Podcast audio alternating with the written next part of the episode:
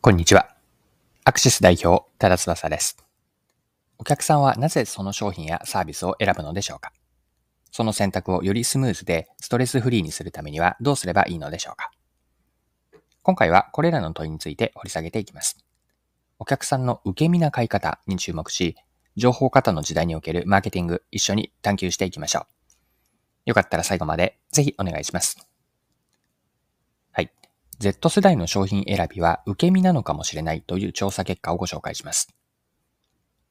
この調査については日経新聞の記事で紹介されていたので、記事から読んでいきますね。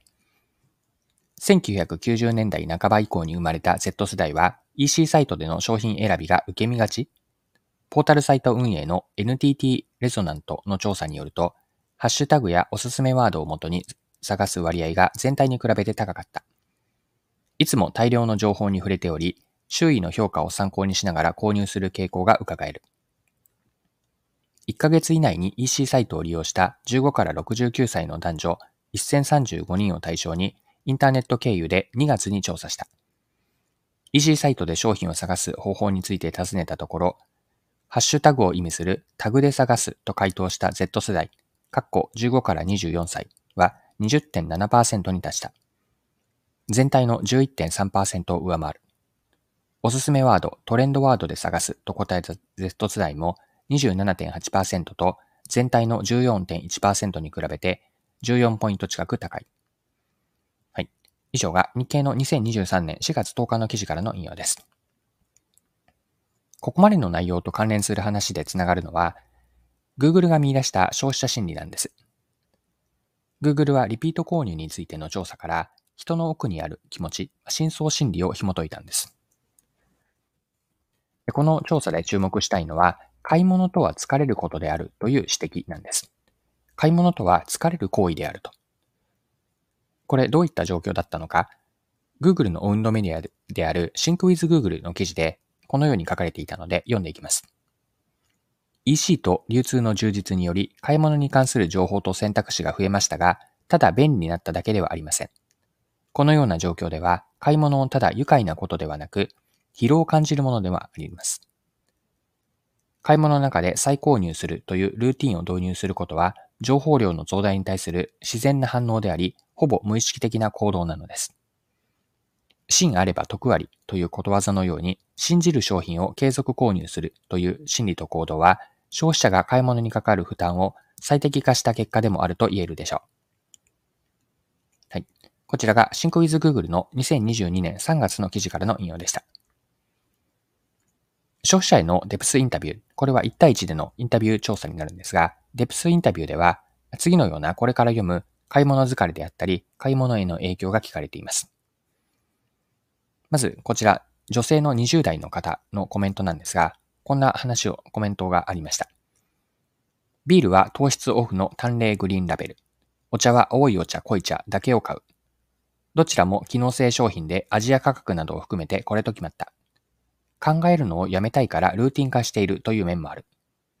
化粧品、ファンデーションなども買うものを決めてしまいたいという思いもある。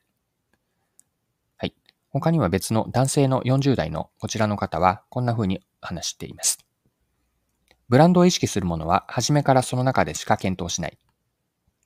年齢とともに買い物に時間をかけなくなった。レストランだったら恵比寿や麻布。洋服なら銀座など過去の経験や情報のストックがあるし、そもそも買い物に時間をかけたくないという気持ちがあるからかも。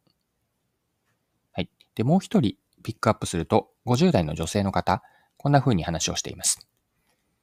とんかつはマイセン、お米はコシヒカリ、家電はパナソニック、洋服はセオリー、化粧品は資生堂。あらゆるジャンルで基本的にブランドやお店が固定されていて、その中で選んでいる。若い頃よりも冒険を試すことが減っているという自覚がある。はい。こんなコメントを聞かれたんです。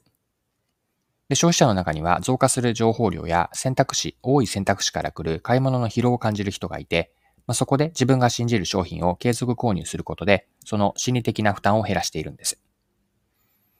はい。では、ここまでの内容を踏まえて、さらにもう少し考察を深めていきましょう。お客さんが商品やサービスを選ぶ、そして買うという行為はいつも能動的であるとは限りません。先ほど見たように受け身な買い方をする人たちが存在するんですよね。受け身な買い方とは、消費者が直面する情報の肩から来る疲れを避けて、選択肢を減らすことで心理的負担を軽減する購入行動のことを指しています。具体的には、特定の商品を決めてルーティン化して購入したりとか、まあ、信頼するブランドのみから選んだりするような買い方です。購入をより簡単にストレスフリーにするための自然な反応と言えるでしょう。で、ここにマーケティングの示唆ってあると思うんですよね。お客さんが受け身での買い方をすることを理解し、その心理的負担を、心理的な負担を下げる重要性。ここ、マーケティングへの示唆があるんです。商品の選択肢が大きす多すぎると、お客さんはどれを選んだらいいか迷ってしまって、結果として買い物疲れが起こってしまいます。そこでマーケターはお客さんが省エネで選べる状況を作ることに配慮するといいでしょう。自社の商品やサービスがお客さんにとって選びやすい、買いやすいものであるかを確認し、そのプロセスをよりスムーズにするための工夫を重ねることが求められます。例えば、選択肢を多くしすぎず、伝える情報量を適切にするとか、口コミやハッシュタグなどの情報を有効活用してもらえるようにする。他には、商品やサービスのカテゴリー分けを見直して、お客さんが目的の商品をすぐに見つけられるようにする。こういう工夫できると思うんですよね。それ以外にも信頼できるレビューや評価を目立つ位置に配置したりとか、定期購入であったり、お気に入り登録などの機能を提供する。これらの方法からお客さんがルーティン化した購入行動をより簡単に行えるようにすると。このような工夫ができると思うんです。で、こうした施策打ち手というのは、お客さんが商品選びにかける時間とか、そのエネルギーを節約するのに役立ちます。お客さんが何を基準に商品を選べばいいのか、まあ、どんな視点、切り口から商品を評価すればよいのかを考えやすくなるんです。まあ、こうした観点から、マーケティングでお客さんから選べる状況を作ることができるんです。マーケターはお客さんの買い物体験を改善し、負担を軽減する役割も担っているんです。これらを実行することで、お客さんとのコミュニケーションがより深まって、長期的な関係を築くことができるでしょう。そして、それは結果としてビジネスの成功につながるんです。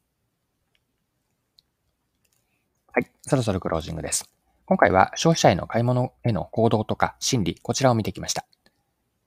最後にポイントを振り返ってまとめておきましょう。消費者には情報過多での疲れであったり、そのストレスがあると、特定の商品や信頼するブランドから選んでいくという受け身な買い方をする人たちがいます。このように消費者の購入行動であったり、心理を理解し、配慮していくことって重要なんです。例えば商品の選択肢を多くしすぎず、提供する情報を適切な量にすると。ここから言えるマーケティングの役割というのは、お客さんから選ばれる、選ばれる状況、選ばれやすい状況を作っていく。ここにマーケティングの役割があります。はい、今回は以上です。最後までお付き合いいただきありがとうございました。それでは今日も素敵な一日にしていきましょう。